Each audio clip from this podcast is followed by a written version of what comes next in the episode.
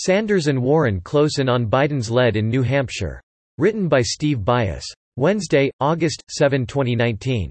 The New Hampshire presidential primary has a long history of significance in determining the nominees of both major political parties, and this year will likely be no different.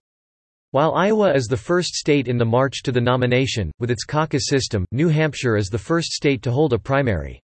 Winning Iowa is certainly a plus, but it is certainly no guarantee that its winner will also win New Hampshire. In 2016, for example, Senator Ted Cruz R. Texas won Iowa, only to lose to eventual Republican nominee Donald Trump in New Hampshire a few days later. Former Vice President Joe Biden, with his long career in politics, is no doubt aware of the importance of the outcome of the New Hampshire primary, and is presently enjoying a lead in the recently released Suffolk University Boston Globe poll. Biden has actually increased his percentage of likely votes from 20 to 21% since April, but two of his rivals, Senator Bernie Sanders (IVT) and Senator Elizabeth Warren of Massachusetts have gained 5 points and 6 points respectively since April in the Suffolk poll. Sanders now has 17%, followed by Warren at 14%. The poll surveyed 500 likely Democrat primary voters in New Hampshire between August 1 and August 4, and has a declared 4.4 percentage point margin of error. Other candidates trailed, with Senator Kamala Harris D. Califf, in fourth place with 8%. She was followed by Mayor Pete Buttigieg of South Bend, Indiana, at 6%. Also making a significant gain was Representative Tulsi Gabbard D. Hawaii, who garnered 3% in the poll, as compared to a mere 1% back in April. No doubt her recent debate performance, in which she aggressively challenged Harris's crime record, was an important factor. Some non-interventionists like what she has been saying about America avoiding any more war involvement also played a role, as well, as New Hampshire has a long record of supporting candidates perceived as anti-war. Much of what is considered success in these early primaries is perception, in some cases even more so than the actual outcome of the primary.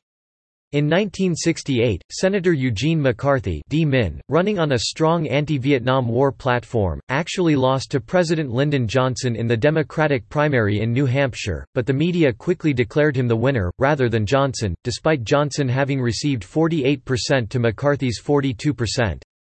Unwilling to fight in for the nomination, Johnson opted to drop out of the race.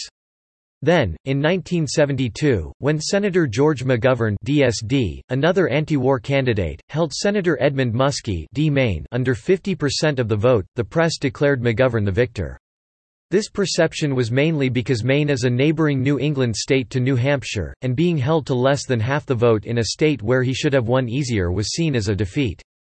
Finally, in 1992, Arkansas Governor Bill Clinton's presidential campaign had taken some very heavy hits, including the accusation by a nightclub singer, Gennifer Flowers, that she had had a 12-year affair with Clinton, despite Clinton being a married man. Flowers even had tapes of Clinton talking to her on the phone. He was also facing accusations that he had dodged the draft during the Vietnam War.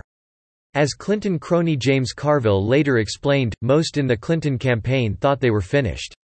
Our polling had really tanked.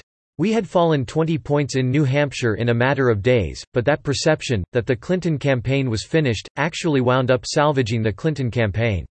Senator Paul Tsongas D. Mass, was from a neighboring state to New Hampshire, and was expected to easily win the Granite State, and he did, with 33% of the vote. Clinton, however, claimed victory, despite finishing at 25%, eight points behind Tsongas. Clinton called himself the comeback kid, and the media bought it, which meant the public largely bought it. This is why a Biden victory in New Hampshire over two senators from neighboring states would seem to be quite an accomplishment.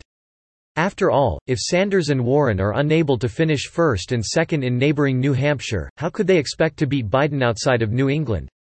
Ah, but the perception is that Biden is the front runner, and therefore, he should be able to win everywhere, including New Hampshire.